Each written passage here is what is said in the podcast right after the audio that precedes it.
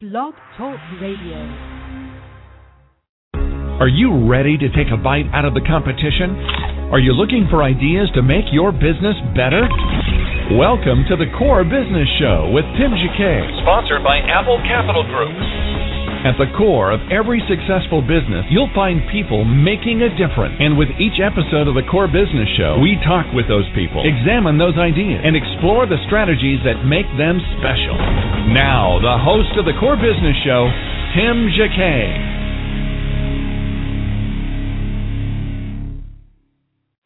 Blog Talk Radio.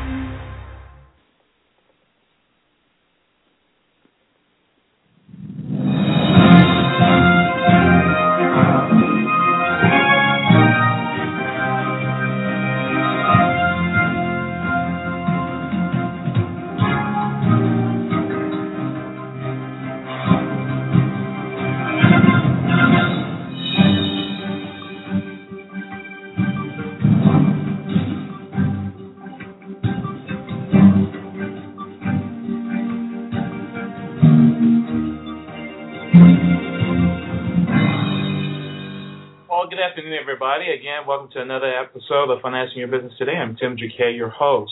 Today, our topic is Ash Wednesday, the meaning behind it. Today, I'm, I'm proud to have Father Paul Turner, uh, pastor out uh, from the Diocese of uh, Kansas City, St. Joseph, to join the program. If you want to call in, you can call in at 347 324 3460, 347 324 3460, or you can post a question in the chat room and I'll read it on the air. If you do have a question and when you call in, just dial 1. That'll indicate you have a question and turn down your radio uh, so we don't get any feedback. Well, Father Turner, welcome to the program. Tim, thanks very much. Nice to be with you, and uh, hope everything's going well your way so far today. So far, so good. It's, it's Super Ash Wednesday. Kind of give us a little history about what is Ash Wednesday, what it's all about, what it comes from, the theology, the biblical part of that, and uh, just turn it over to you. Thanks. You know the the whole thing is to try to make uh, a spiritual preparation for Easter. This is um, a special time of year for us to to uh, look back on how our lives are going and how we need God's help to really get into the mystery of Easter in in a better way.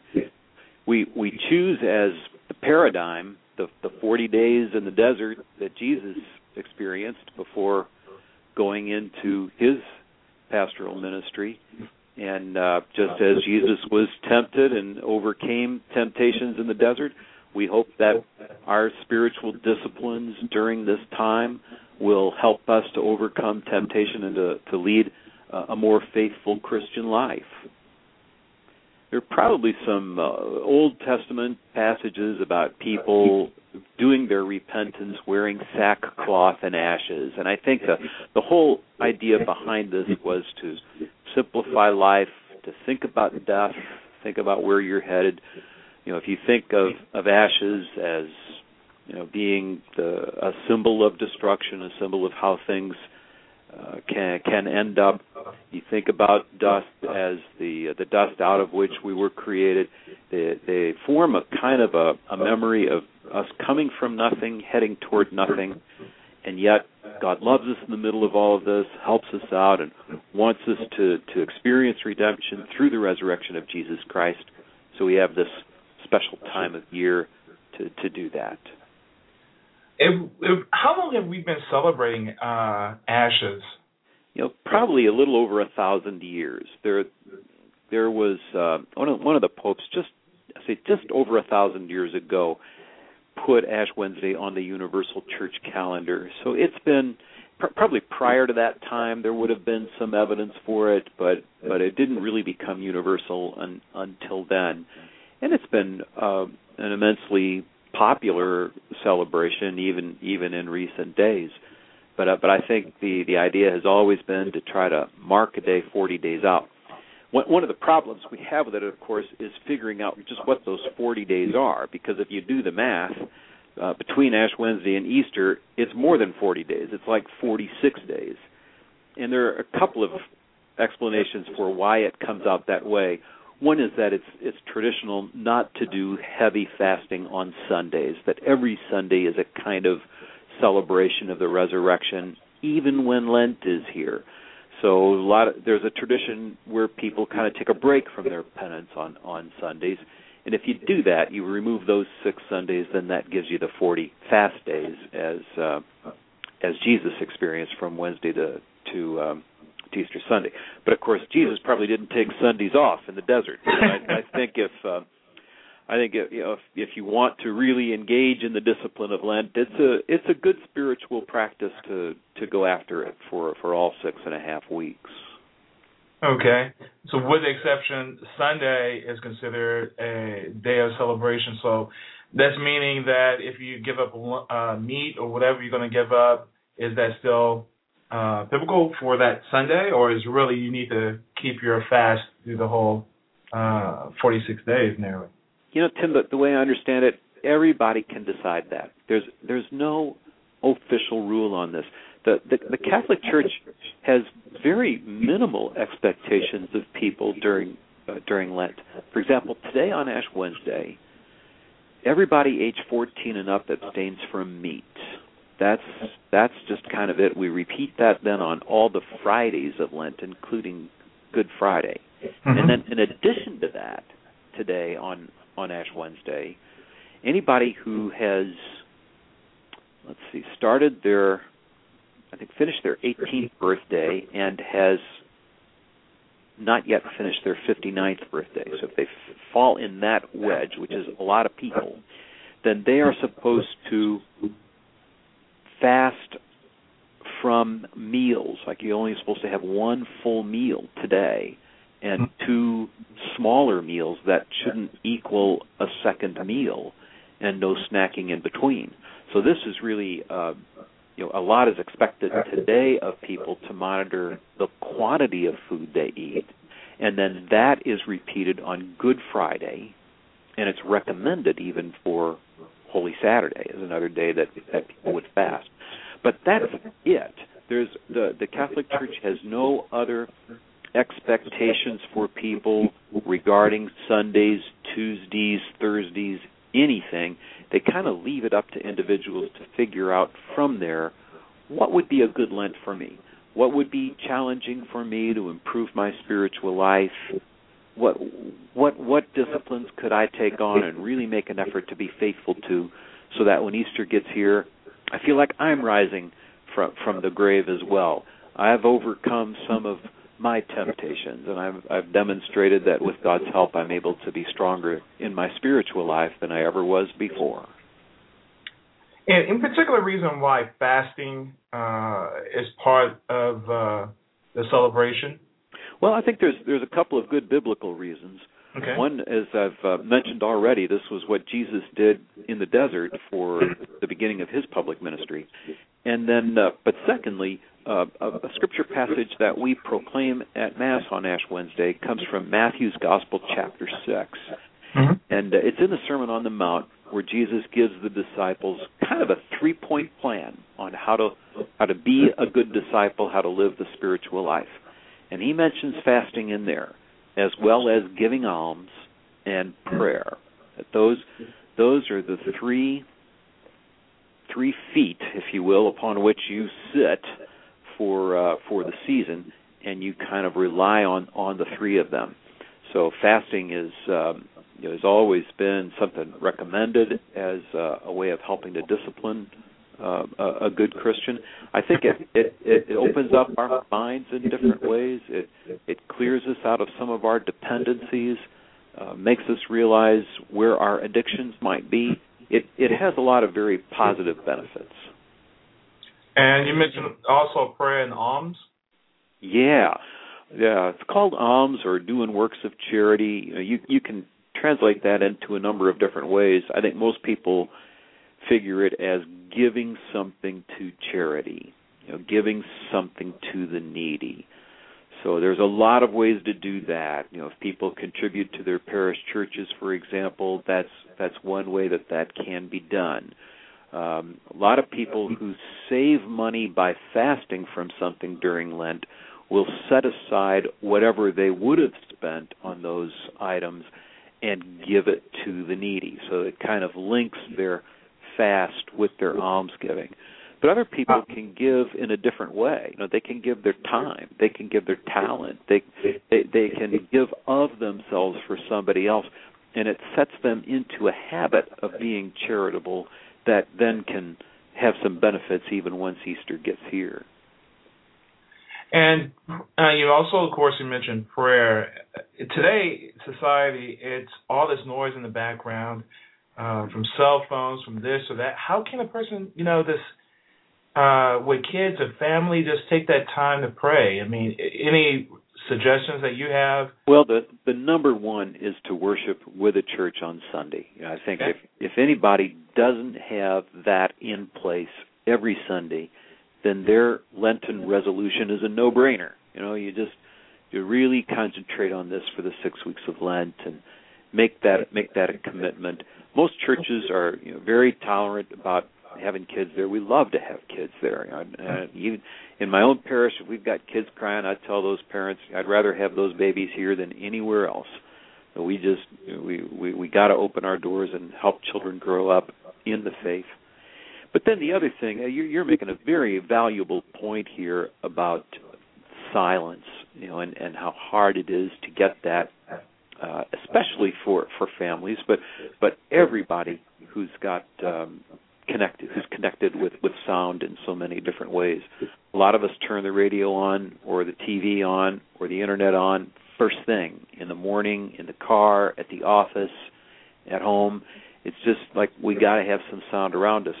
So it's it would be good for people to think about, hmm, how could I get some silence and would I find that beneficial? A lot of people do. I mean, imagine this: if if in the the clutter of your culture, you decided um, for Lent this year, I'm going to take 20 minutes of silence every day, 20 minutes every day, and just shut everything else down, sit quietly, either with a prayer book or just with nothing else, and try to center on the presence of God. That would make a tremendous difference in a in a person's life. But a lot of young parents can't. They just they just can't. They uh they they have some other responsibilities.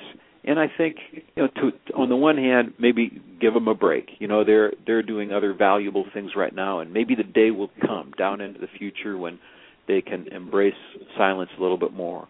But on the other hand, it it might be possible. It might be something they could do.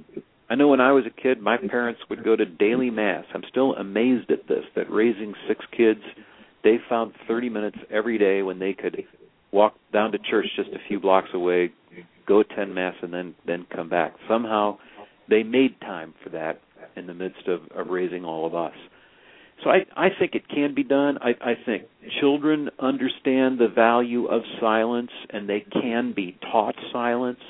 So even to uh, to say as a family we're going to try to have a certain amount of silence every day that we do this together Mhm. that that could be very instructive for kids um, you know even even on good friday there's there's a tradition behind trying to keep silence between noon and 3 p.m the hours when jesus was on the cross so there there are some ways of trying to get it but it does take a real focus a real plan and a real determination to pull that in I do think if people do it, they'll they'll they'll experience the benefits, and then they'll want to do it some more. So even before, I mean, just wake up a little bit earlier, maybe 30 minutes or 45 minutes earlier.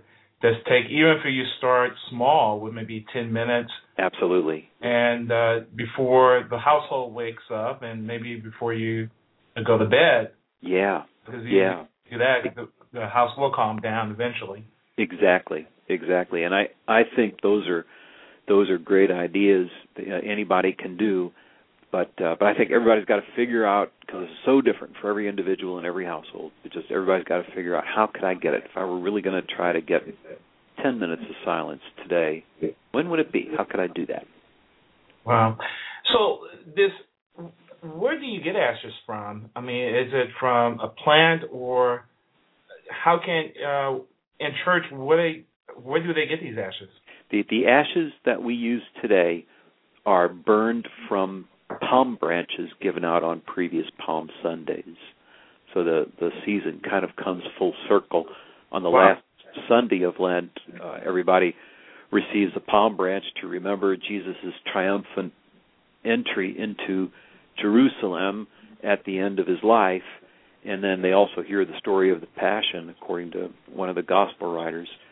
And then a year later, like in our church, we ask people if you want to return your palm branches to us, you can do that, and then we'll burn them down, turn them into ashes, and we use those on on Ash Wednesday. But a lot of other churches just order them from a religious goods store, but even if they do that, those ashes are from palm branches. That's that's where they come from. Wow. So it's a good connection from Palm Sunday, and you burn the ashes and recycle them all over again. Yeah, yeah. Just to, you know, in some ways, when you think of that whole Palm Sunday celebration, it's a it's a sign of how all of us want to praise Christ on the one hand, but then on the other hand, there there are times when we deny Him. So you you see in the stories of Palm Sunday, the crowd honoring Jesus as their King, and the crowd condemning Him to death. And we we each do that as individuals throughout our lives, and maybe those ashes can be a way of reminding us of just how imperfect we are. Our heart's in the right place, but we we do fail. This day is really movable. So why the day keeps shifting? I mean, you might have Ash Wednesday at the beginning of the month of February. You might have it at the beginning of the month of March. So why we have this shift in movement of dates? Yeah, it's it's mainly because of Easter, because the, it's, it's it's the Easter date that's moving, and Okay. and because we have to back up from Easter a certain number of days. That's why Ash Wednesday gets kind of caught in the wake. But the old tradition around uh, setting the date for Easter goes goes like this, and it's still still observed in uh, in our church and our culture, and that is that Easter is fixed on the Sunday following the first full moon of spring. So you've got a number, and this would be in the northern hemisphere. You've got uh, a number of natural symbols at work here to show the supernatural rebirth that we believe in with the resurrection of Christ. So springtime is coming with the renewal of the earth. The moon reaches a new phase, and then Sunday begins the new week. All of these cosmological principles come to play, and then that that tells us when when Easter comes. So it's really it's really a, a beautiful symbol of, of rebirth. Uh, you, there's always a, a full moon during Holy Week, and there's always a full moon during the second week of Lent, which means Ash Wednesday usually falls sometime around a new moon, which we just had, uh, I think, a day or two ago. Okay. And then they calculate from that uh, for Ash Wednesday, I mean for Easter, and then you back. Yeah, Okay. kind of computing it. So that's that's how it how it gets computed and why the date shifts around so much. So it's very different from from Christmas, for example. We uh, we do Easter with a with a movable date that blends the the mystery of the resurrection with the renewal of the earth. Is that celebrated in both churches, the Western and the Eastern, meaning the, the Greek Orthodox Church? Uh, sometimes they have theirs different. Is it a different calculations? Do you know? Yeah, there's a different calculation. I think they a lot of the Eastern Rite churches have to figure in when the Pasch when the Passover is celebrated, and we've never included that in our own calculation. There's been a great desire to try to reach a common Easter date, East and West, and we got close to it a couple of decades ago, but it just never did quite catch on. It would be a difficult thing to accomplish to get everybody to to agree to it. But if it did, that really would would help a lot. And there might even be a way to pick a day like first Sunday of April or something like that that would be different from the tradition in both calendars that might simplify things for, for everybody. But uh, I just don't see that on the radar right now. I, I we, we'd all love to have more uniformity, but I don't think anybody yet has hatched exactly the plan that everybody can adopt. So we keep hoping for that. It would be a, a much better celebration of um, of our common faith in the resurrection. Uh, other religions, do you know other religions, maybe the Methodists or the Presbyterians, or do they celebrate Ash Wednesday as well, or do you know? Yeah, they they don't have um, the same liturgical calendar that we do, but because of the popularity of Ash Wednesday, it is something that other churches have been considering, and uh, and some of them do offer a service on this day. It's um, it can be uh, a way that the whole Christian community looks forward to Easter by acknowledging our sin at, at this point. And uh, I so you you may see a little more of it that, than you did in the past.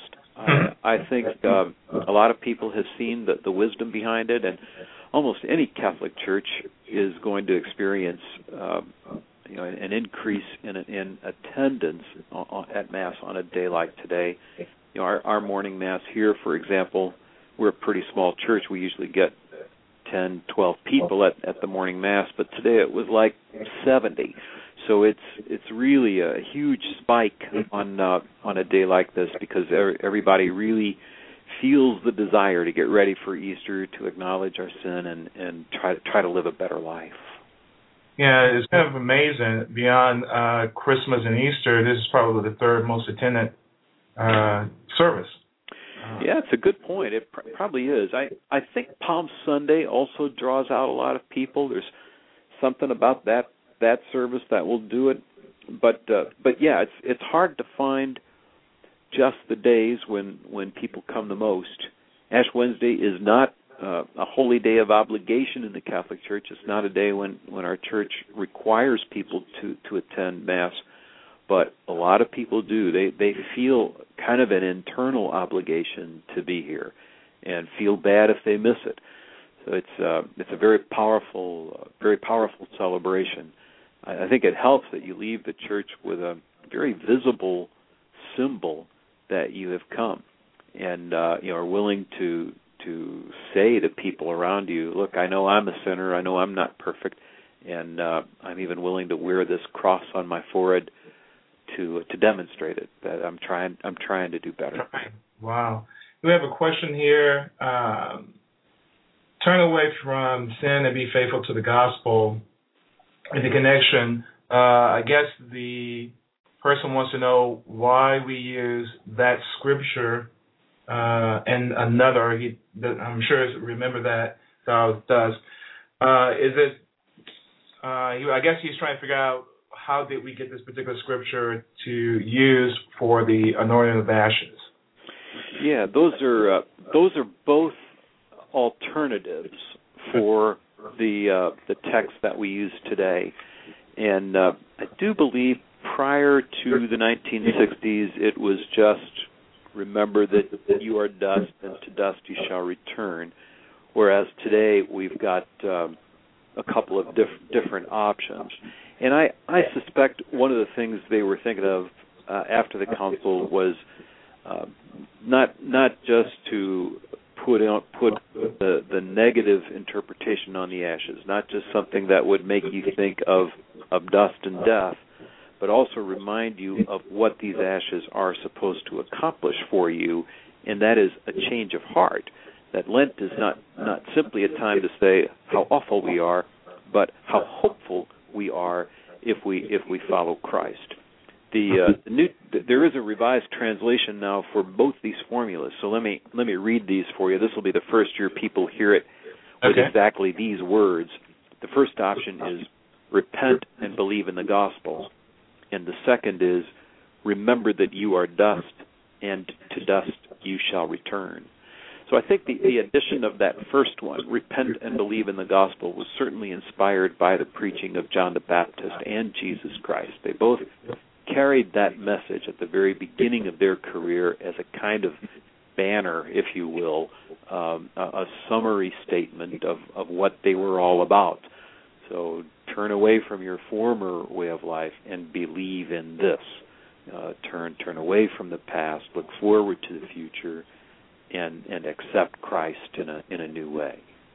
Okay, I have a question here. It says, uh, "Is it considered a sacrament or a sacramental?" And if so, why is not a sacrament? Yeah, it's uh, it, we would call it a sacramental, not a sacrament. In in the Catholic Church, we we believe there are seven sacraments: baptism, confirmation, Eucharist, penance, anointing the sick, ordination, and marriage. That those those are the traditional seven sacraments that have been identified since I think since about the 13th century. That that's been a very strong uh, tradition around those those seven rites.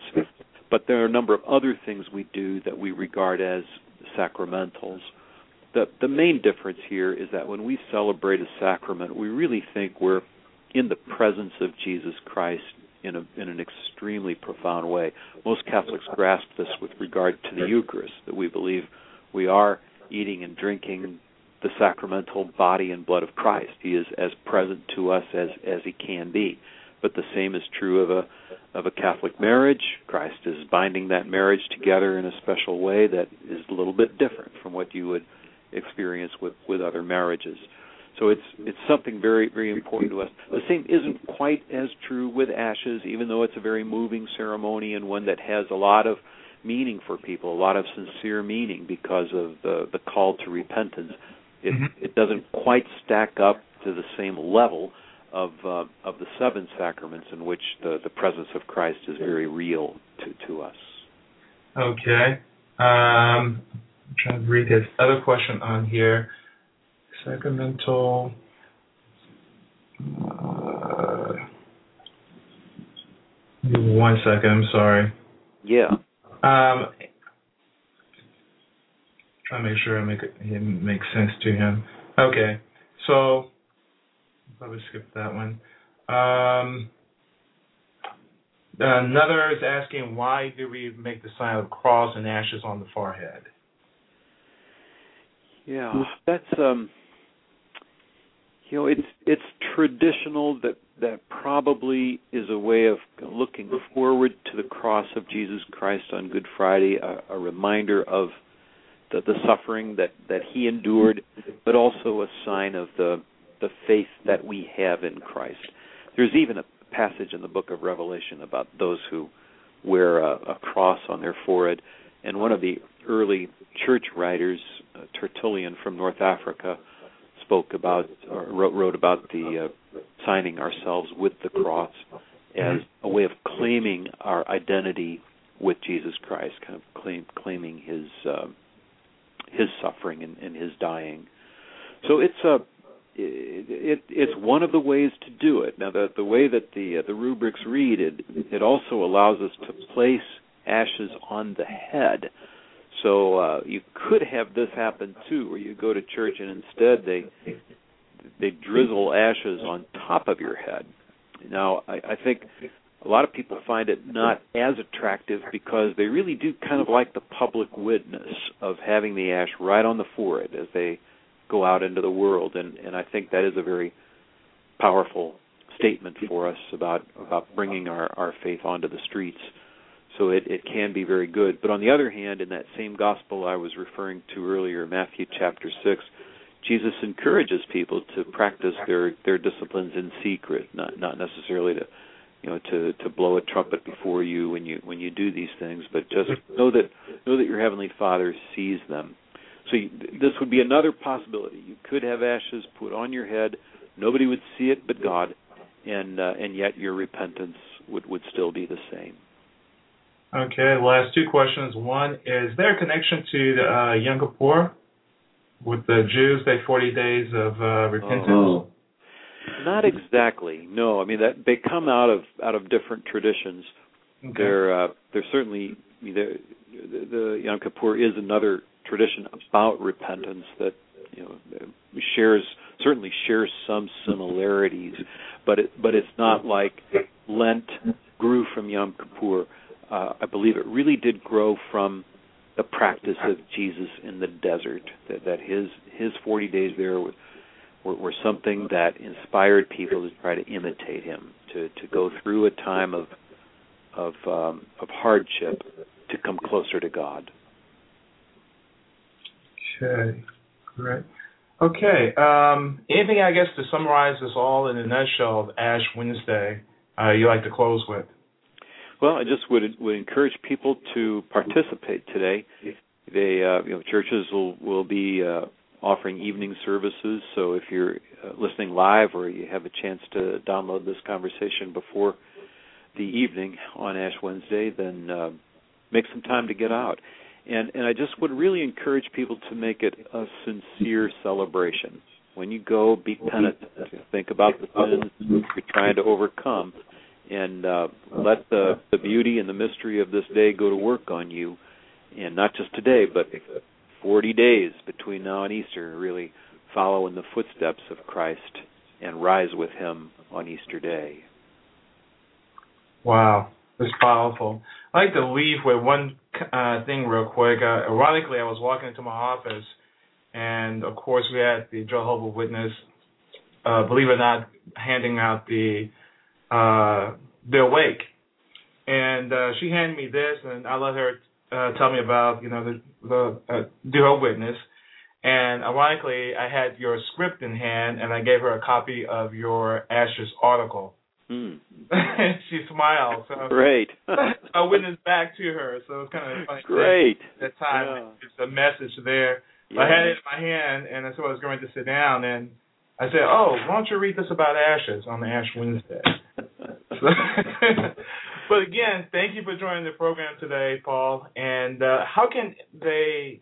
I know you've written a lot of articles with uh, ministry and liturgy. Can you tell us the website they can learn some more about Ash Wednesday, or uh, some sources they can go to to read more articles about you? Yeah, you you bet. If you check my own website, paulturner.org, you can find uh, under books and articles there a number of different topics that I've addressed. The uh, the bulletin inserts are available from Resource Publications, Resource Publications in um, in California, and they just this week have issued a new collection of all my bulletin inserts with them. So there's 340 different short articles about different aspects of the of the liturgy available for one price on one CD, and that's with Resource. You can link them through my website, but you can also just in your search engine look them up, and uh, and you should be able to track them down. Okay. So there's uh, resource. You don't have the number offhand. Mhm. I don't, but let me see if I can grab it. Okay.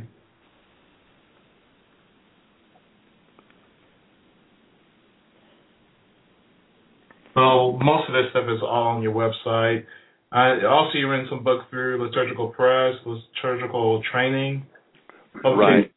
Okay. Exactly, and I've got all of that collated on uh, on my own website.